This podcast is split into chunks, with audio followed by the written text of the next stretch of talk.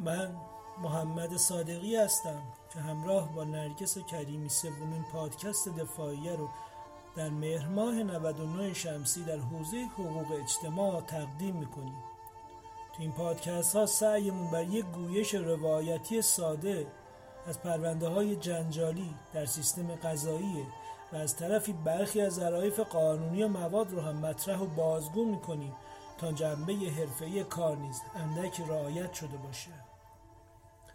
در دو اپیزود قبلی بازخوردی که از دوستان و شنوندگان نسبت به گویش روایتی دریافت شد حکایت از تمایل به تغییر روند داستانگویی پرونده ها داشت تا بلکه قابل هضم‌تر باشه. به همین دلیل اپیزود سوممون اندکی با تأخیر آماده شد تا بتونیم اون چه شما به عنوان مخاطب پادکست دفاعیه میپسندید رو عملی و پیاده سازی کنیم.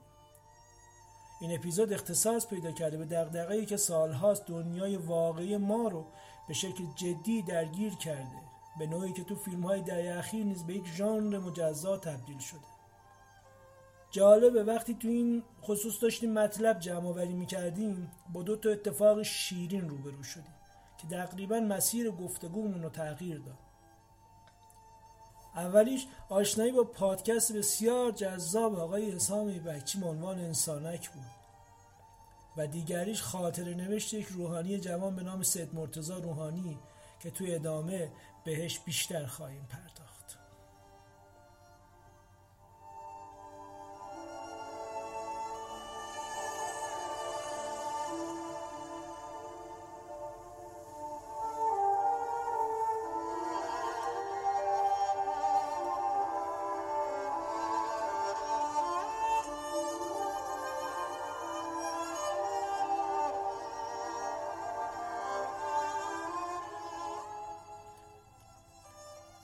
خیانت تو زندگی زناشویی.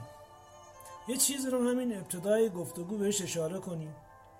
من و نرگس توی یه نشست دو نفره با برخی از این پرونده ها و اشخاص درگیرش و راه رفتن توی این طول 15 سال زندگی مشترک به یه وفاق دو نفره دست پیدا کردیم که باید دایره لغت کوچیک جدیدی در حد همین وسع سواد و دانشمون ایجاد کنیم.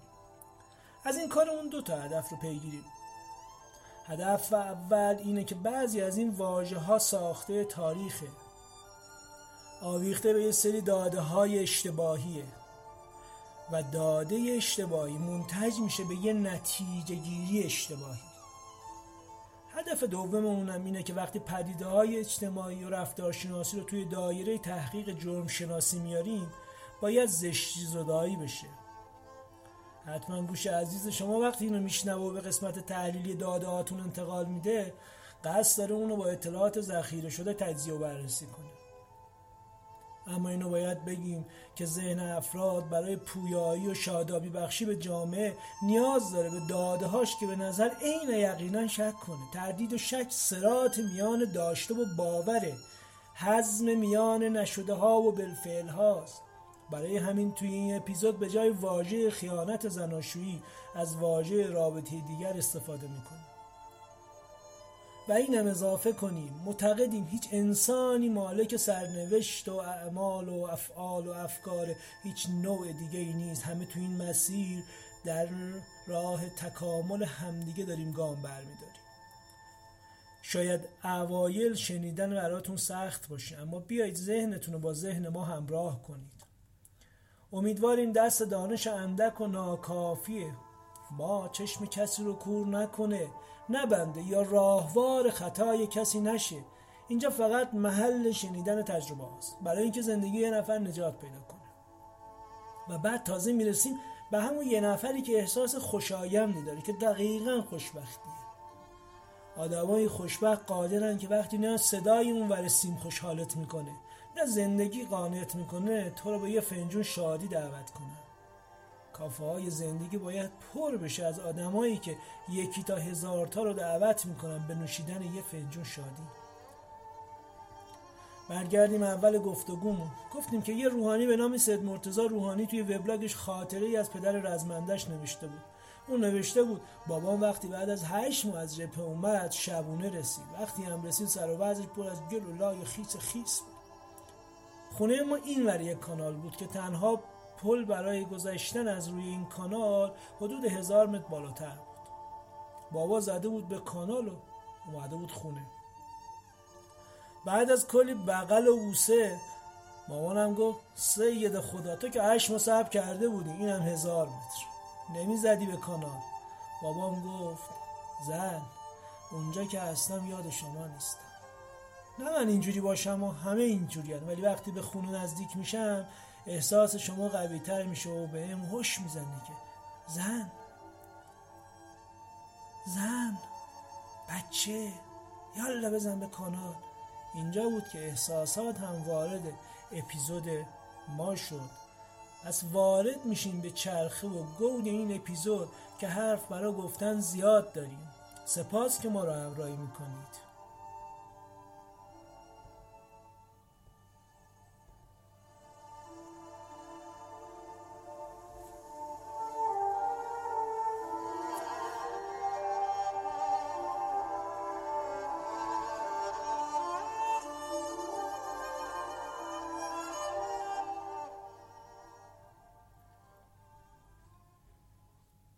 در اپیزود اول این پادکست رابطه دیگه توی زندگی زناشویی رو بر اساس بروز احساسات و تغییرات فیزیولوژی ناشناخته توی بدن مورد بررسی قرار میدیم. یادمون باشه تاروپودای عاشقی توی تنیده ترین حالت خود بدن برهنه اجتماعی ما رو دیگه پوشش نمیده، اما با این حال دارای رگ و پی ضعیفیه که هر رشتهش به رسته‌ای از امورات موروثی ما بافته است. یکی به عرف، یکی به احساسات، یکی به خرافات، یکی به تعصبات، یکی به مذهب، دیگری به تهمونده یه داستان عاشقانه. حتی یکی دستشو گرفته به روایت‌های رمانتیسم. اما آنچه اکنون باید به عنوان واقعیت در نظر گرفته بشه اینه که تغییر دیدگاه زنان در نسل موجود، تعدیل نگاه مردانه به دنیا البته به صورت نسبی، عوض شدن جایگاه اجتماعی، اقتصادی و فرهنگی زنان، تلاش برای بازیابی هویت واقعی از سوی زنان، ایجاد بسترهای اندیشه‌ای تو قالب نشست‌ها، میتینگ‌ها، بیانیه‌ها و نوشتارها سبب شده لباس عاشقی اونقدرها هم دیگه ساده به تن ننشینه. امروزه آغوش عاشق‌ها گاهن پر نیست از آفتاب صبحگاهی، چایی دبش و بوسه آتشین و شب یه غزلی بیاد و سازی نواخته بشه و آوازی تو دستگاه ابوعطا و شور بیاد و خوابی مستانه غلبه بکنه و دوباره آغوشی که بهشت متجلی بکنه. وقتی با واژه رابطه دیگر مواجه میشیم طبیعتاً ذهنمون میره به سمت اینکه چرا؟ این چرایی تو ذهن تاریخ پاسخهای متعددی داره، اما تمام این پاسخها مشابه است. تهش رو وقتی نگاه میکنی یه پاسخ مشابه است. اینو میتونیم توی جستجوی ساده اینترنتی توی داستانای رابطه دیگه با پرونده‌هایی که مطروحه میشه توی شعب مختلف حقوقی یا کیفری به دست بیاد. عناوین تشریفاتی و کلیشه‌ای برای مبارزه کردن و اقناع وجدان، چه برای شخص خاطی و چه شخص مقابل، که از این اقدام دچار افسردگی شده، دچار ضربه روحی شده. تو این اپیزود اما سعیمون این شد تا موضوع کاملا فارغ و دور از سناریوهای معمول شناخته شده برای موجه جلوه دادن عنوان خیانت باشه. لوکیشن های کلیشه‌ای که تو قالب موارد و پرونده ها با مواجه میشیم از این قبیل: استراتژی های راهبردی مانند بهانه جور کن و منو بزن تا من بتونم با دیگری بخوابم. دیالوگ تکراری همسرم منو درک نمیکنه، همسرم دست به زن داره، اصلا به علایق من توجه نمیکنه و قص الهازا. همه از این دست بهانه‌ها و پلن‌های شخصی و شخصیتی کلیشه‌ای هستند که در ضمیر ناخودآگاه یا خودآگاه اون شکل میگیره تا جنبه توجیه رفتار رو ترسیم بکنه. ثبت این اظهارات هماهنگ با اون دسته از خودگزارش‌دهی زنان یا مردانیه که در اون اذعان میشد به عمد همسران خودشون رو تحریک میکردن تا با اونا پرخاشگری کنه، افتراق و جدایی ایجاد کنه و بدین طریق بتونه حکم دادگاه‌های خانواده رو به نفع خودش اخذ کنه. تو برخی از این پرونده ما شاهد کاهش عمدی احساسات مرد یا زن نسبت به شریک زندگیشون هستیم. بله درسته، واقعا وجود داره، فقط باید برگشت، جستجو کرد، بهش توجه کرد. مرد و زن توی مقطعی از رشد تکاملی خود به یه انطباق نسبی دست پیدا میکنن و برای یافتن یه رشد جنسی نسبت به کاهش آمدانه احساسات خود نسبت به شریک زندگیشون اقدام میکنن. بدین ترتیب بهونه‌ای برای توجیه روابط جنسی با دیگری رو به دست میارن. بر اساس این ایده حداقل بخشی از بحث و نزاع‌های زناشویی که تو روابط زوجین برانگیخته میشه میتونه کارکردی در جهت بقای استراتژی‌های جنسی تنوع‌طلبانه در مردان یا استراتژی جنسی دوگانه در زنان باشه. در این موارد تعارضات زناشویی به وجود میاد، رشد میکنن، به دیوار، گوشه، در و همسایه آویزون میشه که ای فلانی زندگی شاید همین باشد، اگر روزی شنیدی من خیانت کردم به همین دلیل بوده، من را اگر میخوای قضاوت کنی با این پرونده و اسنادی که دارم به دستت میدم ببرم محکمه و بعدم انتظار داری که پیروز از محکمه خارجش کنم. یه جایی توی کتاب تصویر دوریانگری شاهکار اسکار وایلد چیزی شبیه به سطر بالایی رو خوندم. به این شهر هانری به دوریانگری میگه میگفتید که سیبیل وان در نظر شما مظهر تمام پهلوانان عشقه. یک شب سدمونه، شب دیگر اوفلی در رول جولیت میمیره، در رول ایموژن پا به عرصه وجود میذاره. میبینید تصویرسازی های عاشقانه و معشوقانه. این تصویر دقیقاً همون تصویری که عشق در ظاهر در پرده ادبیات ذهنی ما ایجاد میکنه، اما به واقع این چنین نیست. این چنین نبودنش هم مربوط به عصر حاضره. نمیدونم 100 سال دیگه کسی برداشت و تعبیر نسل منو بخونه، به تعابیر اصطلاحات عاشقانه و شبه عاشقانه ما پوزخند عمیقی بزنه یا اینکه اونو تشویق کنه. نه گفته نذارم مبادا بگید که پیمانم ز رعشه پیری به خاک ریخت، بعد از 1000 دور که نوبت به ما رسید. نه اصلا قسم بیان این چنین نیست. میخوام بگم تو هر زمانی هر گونه رابطه‌ای به متغیرهایی وابسته است، چون خود رابطه‌ها متغیر و معلول یه رابطه دیگر. امروز نشاط آنی، ایجاد تعهد مدام در هر شرایطی، استقلال بدون وابستگی، احساسات سرکوب شده، ژن‌های غیر فعال بالقوه ایستاده برای ارزندام و عرصه‌گشایی و همه از این دستان تا نتوان به پایداری تو عنوان عشق و مثابه گذشته نگاه کرد. این تغییر وضع نگاه و نگرش طبیعتاً دگرگونی عکس‌العمل‌های ما رو هم باید به دنبال داشته باشه. زندگی صعب است و به قول نظامی راستی آور که شوی رستگار، و رستگاری در این روابط زناشویی ایجاد شده و یا در حال ایجاد به انواع مختلف منعطف شده. القصه برسیم به پرونده و این اپیزود در باب رابطه دیگه بر مبنای احساسات و فیزیولوژی.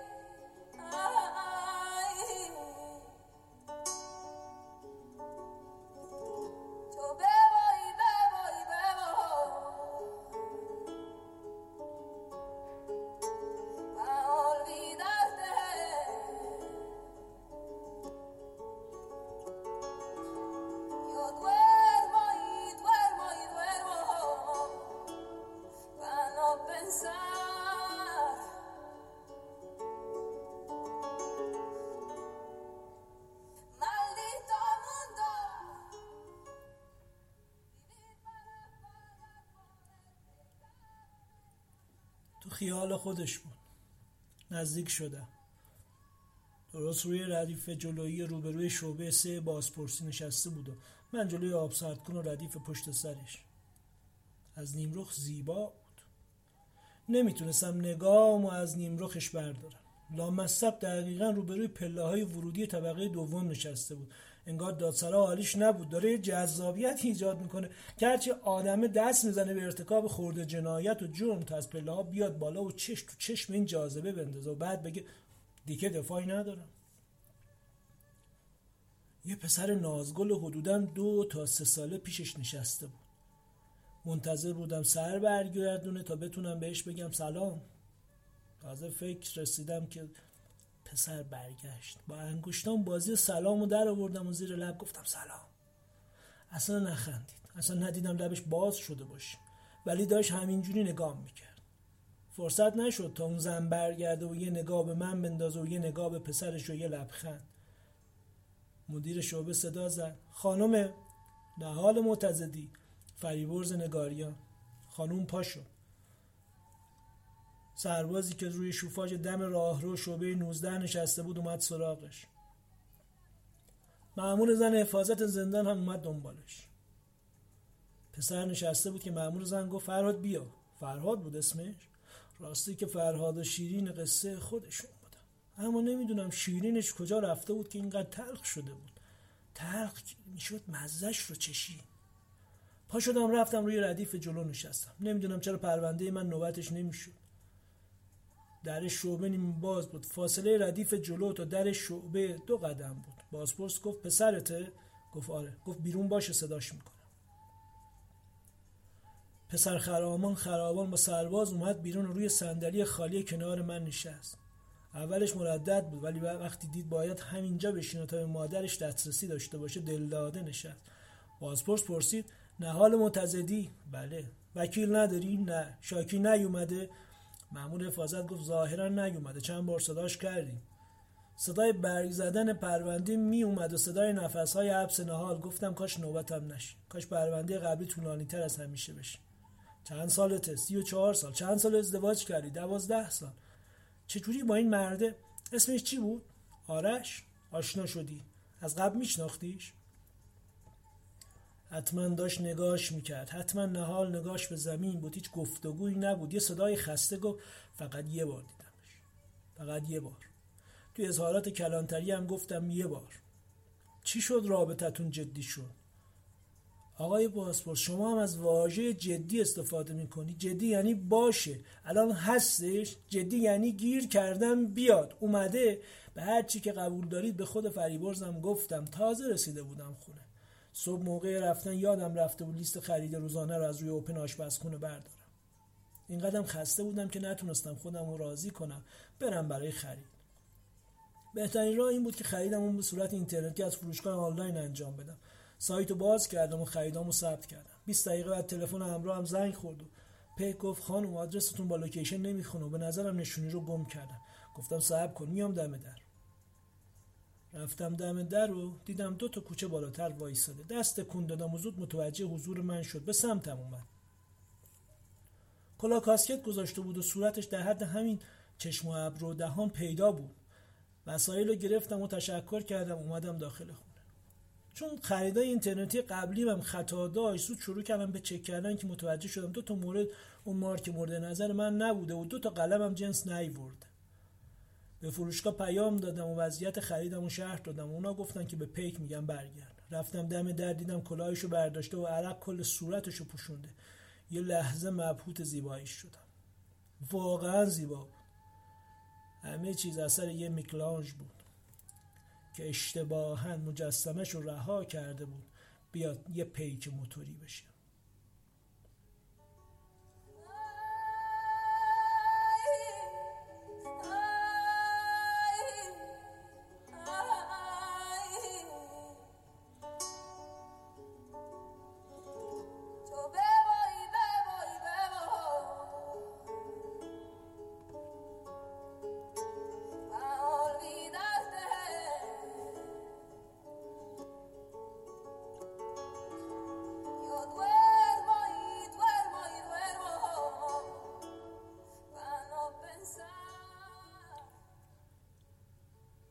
ولی با این احوال بیشتر دلم برایش سوخت و این گرما باز راهیش کنم. بهش گفتم اگه برات مهم نیست بیا بالا شربت بخور و بعد برای برگردوندن اجناس و خرید مجددا زحمتشو بکش.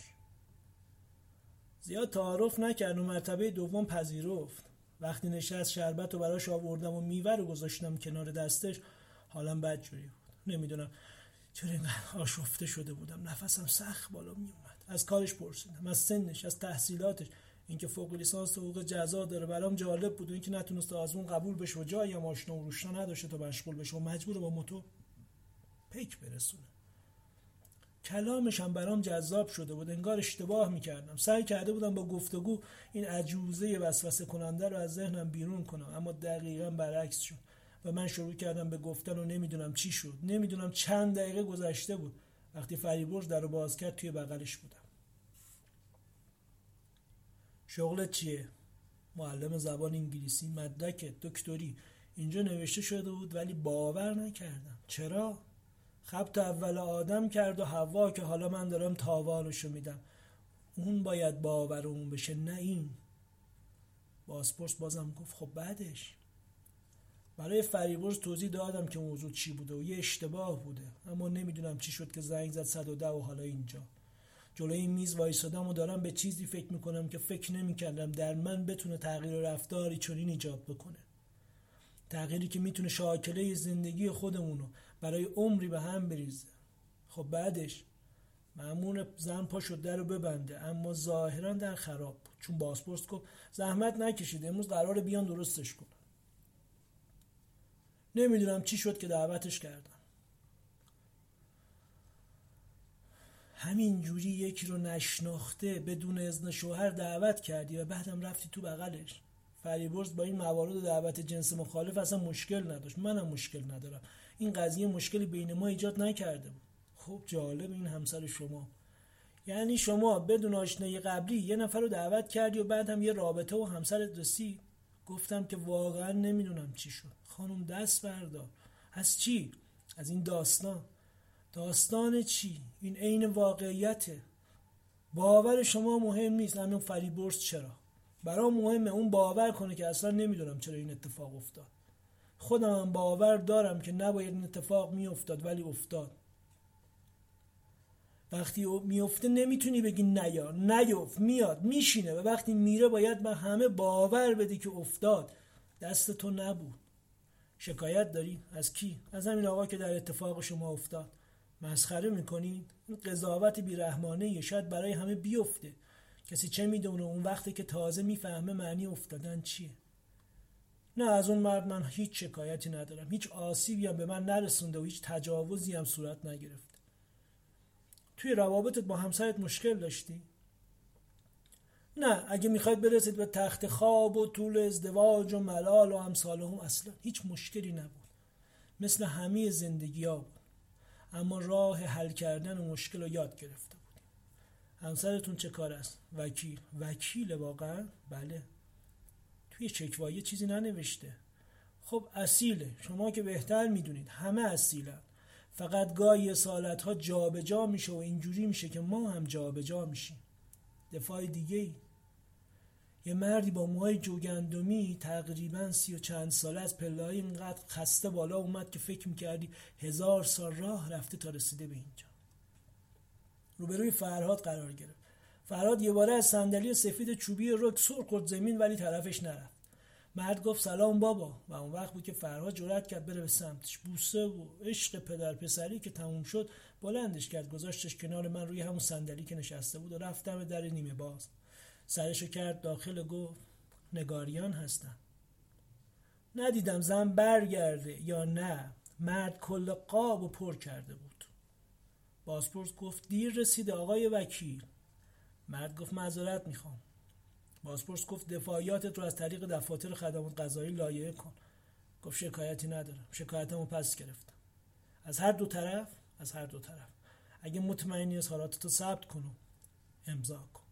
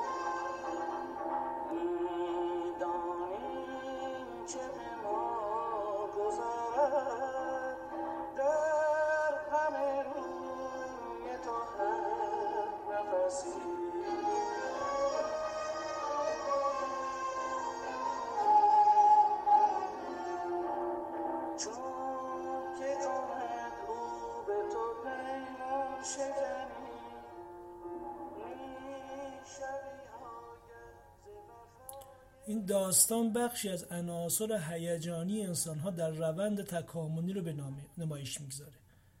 یک زنجیره بدون امکان هضم. زیر همه رفتارها، تفکرات، احساسات و تفاوت‌های مزاجی یک صرف زمانی وجود داره.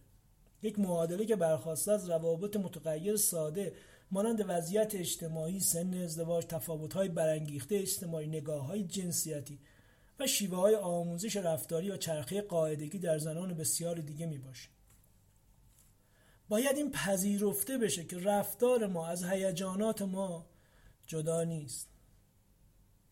دو تا محقق توی سال 2004 به نام پیل سورت و هالستون توی تحقیقاتی دریافتن میان چرخه قاعدگی و افزایش میل جنسی رابطه مستقیم وجود داره.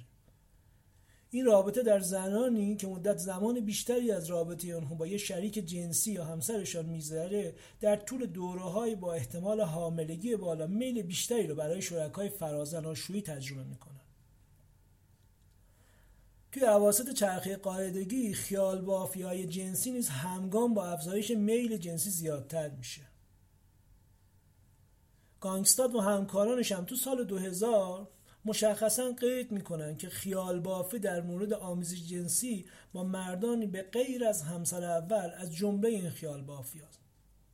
از دیگر سو تغییرات شیمیایی و هورمونی نیز در این کارزار بی تفاوت نمیشینن، زیرا میزان فنیل اتیلامین که در برانگیختن شیفتگی‌های جنسی شدید در انسان نقش دارند، در زمانهایی که فرد عشق شدیدی و احساس شدید عاشقانه‌ای رو تجربه می‌کنه افزایش پیدا می‌کنه. در زنان این افزایش با بالا رفتن فنیل اتیلامین معمولاً در زمانهای نزدیک به تخمک‌گذاری روی میده. تمایل و اقدام به ارتباط جنسی با شخصی به غیر از شوهر یا رابطه دیگر از جمله موارد مهمی که تو مرحله تخمک‌گذاری چرخه قاعدگی افزایش پیدا می‌کنه. در این مرحله شاهد افزایش تمایل زنان برای ارتباط جنسی با مردانی به غیر از همسر اول هستیم.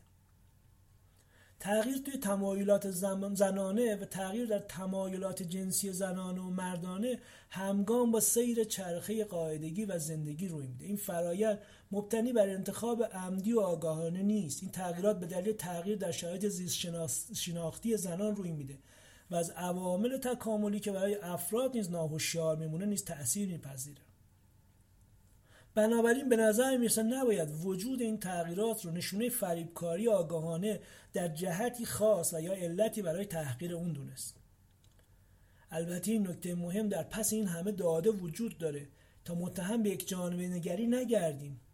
وجود ترجیحات در فرد و از جمله زنان به هیچ عنوان به معنای این نیست که فرد لزوماً و حتماً بر مبنای این ترجیحات اقدام میکنه. برای اینکه ترجیحات درونی به رفتار بیرونی تبدیل بشه میباید سری شرایط دیگه‌ای مانند تمایل فرد برای اینکه بر اساس این تجربیات عمل کنه، عدم بازداری‌های اخلاقی و اجتماعی، رواداری‌ها، قدرت سرکوبگرانه امیال و شرایط دیگه وجود خواهد داشت تا این تمایل سرکوب بشه، این احساسات سرکوب بشن.